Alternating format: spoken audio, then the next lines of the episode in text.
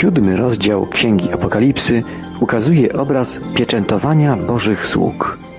Od pierwszego wiersza czytamy Potem ujrzałem czterech aniołów stojących na czterech narożnikach ziemi, powstrzymujących cztery wiatry ziemi, aby wiatr nie wiał po ziemi ani po morzu, ani na żadne drzewo.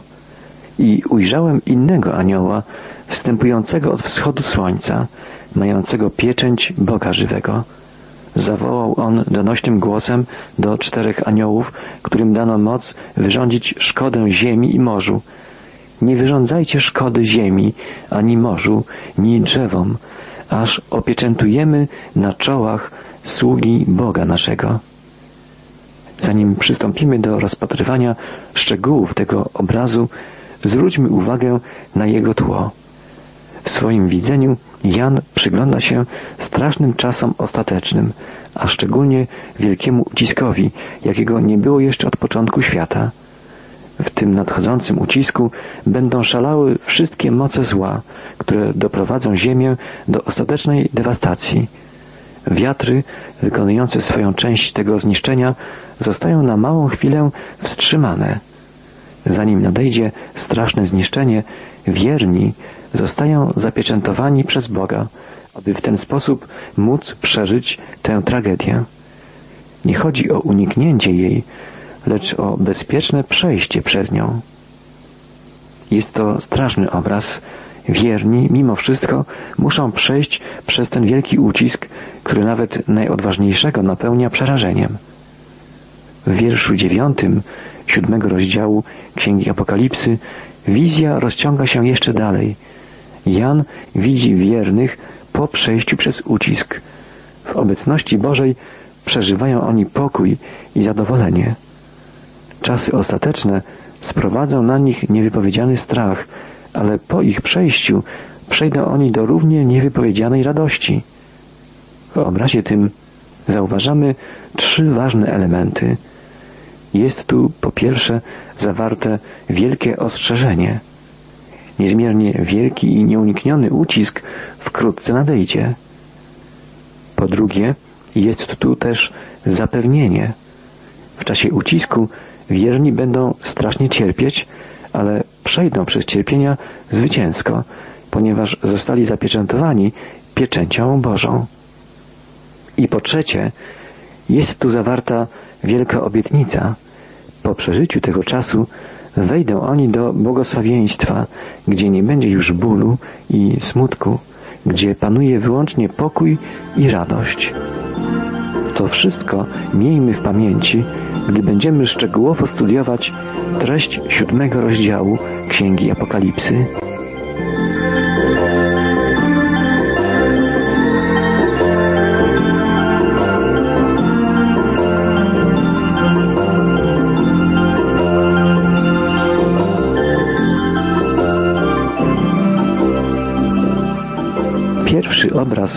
Wizji Jana to aniołowie powstrzymujący wiatry, aby nie wiały po ziemi, ani po morzu, ani na żadne drzewo, jak czytamy. Aniołom nakazano zatrzymać wiatry, dopóki nie dokończy się dzieła zapieczętowania wszystkich wiernych. Aniołowie powstrzymują siły zniszczenia, dopóki wierni nie zostaną zabezpieczeni. W Starym Testamencie występuje ciekawe i bardzo obrazowe pojęcie wiatrów jako sług i posłańców bożych. Szczególnie odnosiło się to do wiatru południowo-wschodniego, zwanego Sirocco, którego gorące uderzenia niszczyły wszelką roślinność. Zachariasz przedstawia obraz powozów wiecznych, które sprzed oblicza Pana wyruszają na całą ziemię. Nahum mówi o Panu, którego droga jest w burzy i wichrze. Pan nadciągnie w huraganach południa. To słowa z proroctw Zachariasza. Wiatry są powozami bożymi. Tak czytamy w księdze prorockiej Jeremiasza. Bóg nadchodzi ze swoimi wozami jak huragan, wołał Izajasz. Wiatr jest oddechem Bożym. Te słowa znajdziemy w księdze Hioba.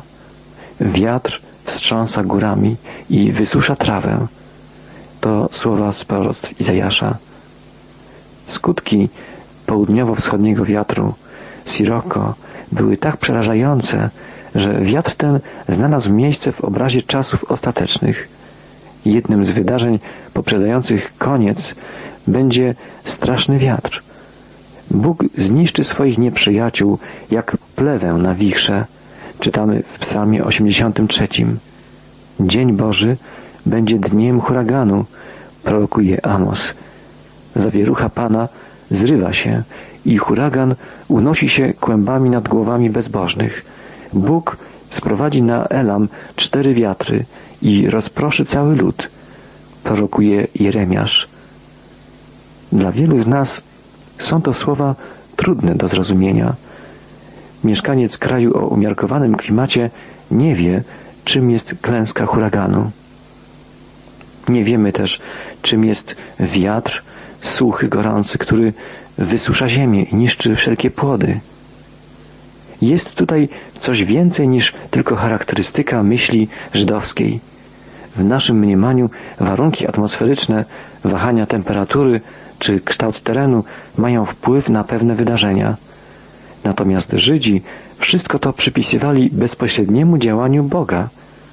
Mówili, że Bóg posyła deszcz, że On przyzwala na wianie wiatru, że Bóg grzmi i posyła błyskawice. Na pewno obydwa poglądy są prawidłowe, gdyż Bóg działa za pomocą praw, które rządzą Jego wszechświatem. Bóg stworzył wszechświat i jednym z ważnych objawów Jego działania jest wszystko to, co obserwujemy w otaczającym nas środowisku i w całym kosmosie.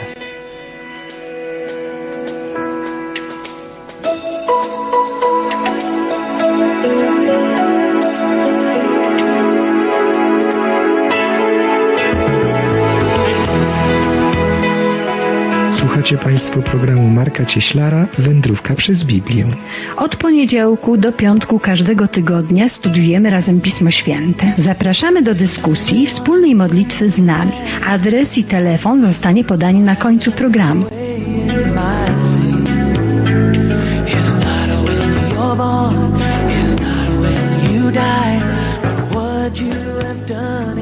Wizja Jana ukazuje pieczętowanie Bożych sług przed nadejściem wielkiego ucisku.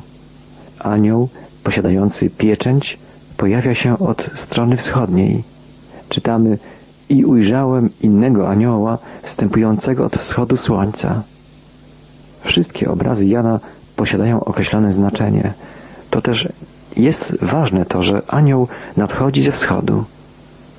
Na wschodzie pojawia się słońce, dawca światła i życia na ziemi, Anioł może być symbolem życia i światła, które Bóg daje swemu ludowi, nawet w chwili doświadczeń, chwili ucisku. Możliwe, że Jan przypomina sobie opowiadanie o narodzeniu Jezusa. Mędrcy przybyli do Palestyny w poszukiwaniu nowego króla, nowonarodzonego króla. Dlaczego? Ponieważ widzieli jego gwiazdę na wschodzie. Czytamy w Ewangelii Mateusza. Ratujący anioł pojawia się w tej samej części nieba, co gwiazda zwiastująca narodzenie Zbawiciela.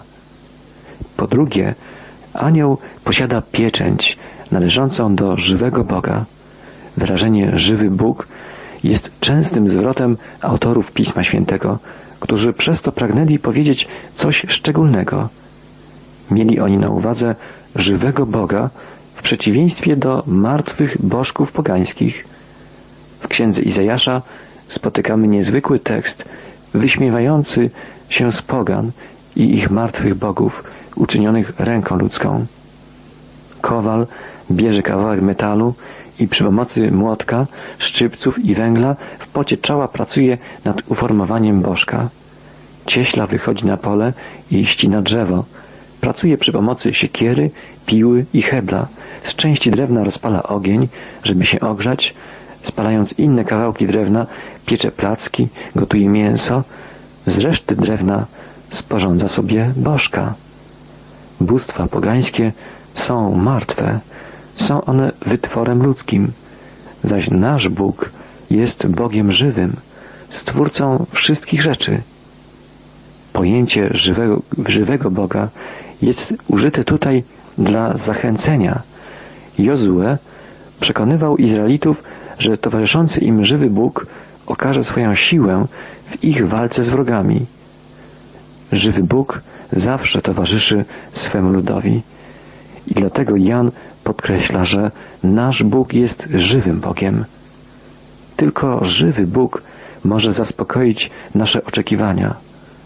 Jak czytamy w Psalmie 42, dusza psalmisty oczekuje i tęskni za żywym Bogiem. Człowiek nigdy nie może zadowolić się rzeczami, zadowala go jedynie społeczność z żywą osobą. Najwyższe zadowolenie znajduje on w społeczności z żywym Bogiem. Autorzy biblijni ze szczególnym naciskiem mówią o przywileju poznania żywego Boga. Ozeasz przypominał ludowi, że kiedyś nie był on ludem, ale dzięki szczególnemu miłosierdziu stał się ludem żywego Boga. Nasz przywilej polega na tym, że mamy otwarty dostęp do przyjaźni, społeczności, mocy i obecności żywego Boga. W pojęciu żywego Boga zawiera się zarówno wielka obietnica, jak też i pewna groźba. W drugiej księdze królewskiej mówi się o tym, jak wielki król Senacheryb posyła swego dowódcę do Ezechiasza, oznajmiając mu o zamiarze zniszczenia Izraela. Mówiąc po ludzku, maleńkie królestwo judzkie nie miało żadnych szans przetrwania, szczególnie w obliczu zagrażającej mu potęgi asyryjskiej. Ale z Izraelem był żywy Bóg, który był zagrożeniem dla bezbożnej Asyrii i obietnicą wierności dla Izraela. Nie zapomnijmy nigdy, że nasz Bóg jest żywym Bogiem. Dla tych, którzy go lekceważą, adresowane są słowa, iż straszną jest rzeczą wpaść w ręce Boga żywego. Ale dla nas, którzy wierzymy, którzy ufamy Mu, wspaniałą rzeczą jest to, że On widzi nas, troszczy się o nas i nas kocha. On, jedyny żywy Bóg, Stwórca i Pan Wszechświata.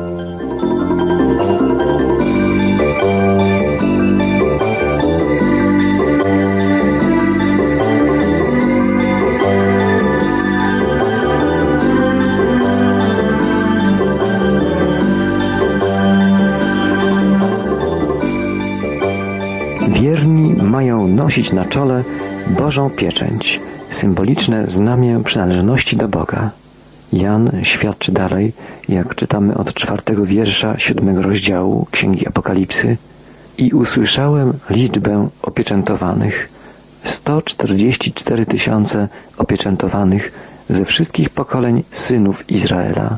Z pokolenia Judy 12 tysięcy opieczętowanych.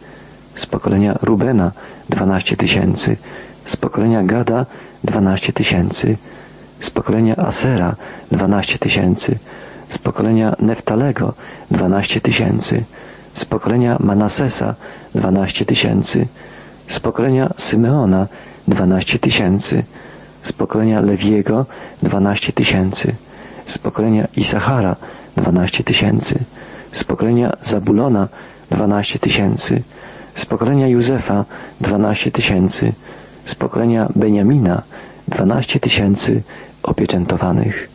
Zwróćmy najpierw uwagę na to, że ci, którzy mają bezpiecznie przejść przez wielki ucisk, otrzymują na swoich czołach pieczęć Bożą. Obraz ten może pochodzić z proroctw Ezechiela. Przed ostateczną zagładą człowiek, który w wizji Ezechiela posiada przybory do pisania, stawia znak na czole tych, którzy są wierni, których mściciele nie mieli prawa dotknąć. Na wschodzie pojęcie królewskiej pieczęci miało bardzo wielką wymowę. Wschodni królowie nosili na palcu sygnet, którego pieczęć świadczyła o pochodzeniu dokumentów z ręki królewskiej i była oznaką przynależności danych przedmiotów do króla. Gdy faraon uczynił Józefa pierwszym człowiekiem, premierem, reprezentantem swojego kraju, dał mu pierścień będący symbolem jego władzy.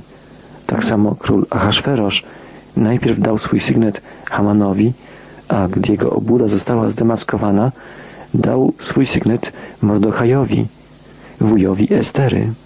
Kamień przykrywający lwią jamę, do której został wrzucony Daniel, był opatrzony pieczęcią sygnetu królewskiego. Opieczętowany został również kamień zamykający wejście do grobu Jezusa. Bardzo często pieczęć wskazywała na źródło autorytetu, źródło mocy i na właściciela.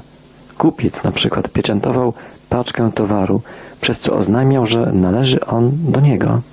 Właściciel winnicy stawiał pieczęcie na dzbankach wina, co dowodziło, że pochodzi ono z jego winnicy i ma jego gwarancję.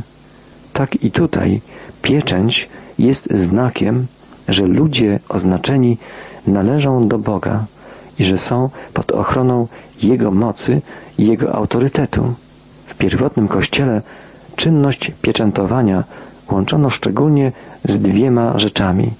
Łączono ją z chrztem, który zwykle określano jako zapieczętowanie, jak gdyby osoba ochrzczona nosiła na sobie znak, który wskazywał, że odtąd jest ona własnością Boga.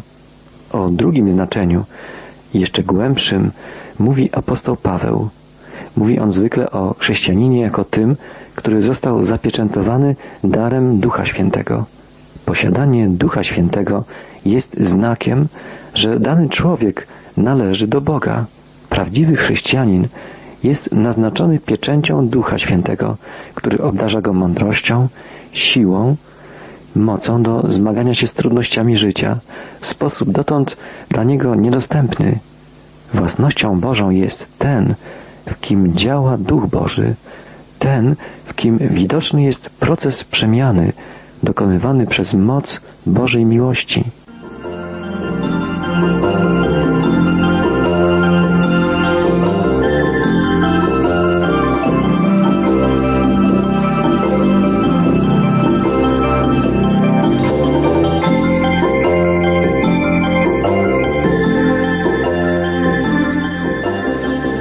Jakie znaczenie ma podana przez Jana liczba 144 tysięcy opieczętowanych?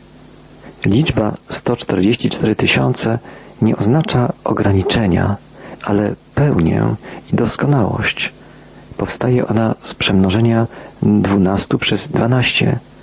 Daje to kwadrat liczby 12, 144, a następnie liczba ta zostaje jeszcze bardziej udoskonalona po przemnożeniu przez tysiąc. Wcale nie mówi to nam o tym, że liczba zbawionych będzie bardzo mała. Raczej mówi symbolicznie o bardzo wielkiej liczbie zbawionych.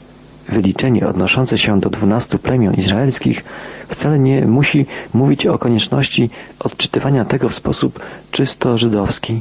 Podstawowa myśl Nowego Testamentu dowodzi, że prawdziwym Izraelem jest cały Kościół, wywodzący się zarówno z Żydów, jak i pogan. Apostoł Paweł pisze, albowiem nie ten jest Żydem, który jest nim na zewnątrz i nie to jest obrzezanie, które jest widoczne na ciele, ale ten jest Żydem, który jest nim wewnętrznie i to jest obrzezanie, które jest obrzezaniem serca, w duchu, a nie według litery. Taki ma chwałę nie u ludzi, lecz u Boga. Tak pisze apostoł w drugim rozdziale listu do Rzymian. A dalej w dziewiątym rozdziale tego listu czytamy albowiem nie wszyscy, którzy pochodzą z Izraela, są Izraelem. Jeżeli ktoś jest w Chrystusie, ten jest potomkiem Abrahama i dziedzicem według obietnicy. Czytamy w liście do Galacjan. Kościół jest prawdziwym Izraelem Bożym, stwierdza apostoł Paweł w szóstym rozdziale listu do Galacjan. Wiara jest prawdziwym obrzezaniem, Wierni czczą Boga w duchu, cieszą się w Jezusie Chrystusie i nie pokładają ufności w ciele. Tak pisze apostoł Paweł w liście do Filipian w trzecim rozdziale. Chociaż nasz tekst mówi o dwunastu plemionach izraelskich, odnosi się do całego Kościoła Bożego.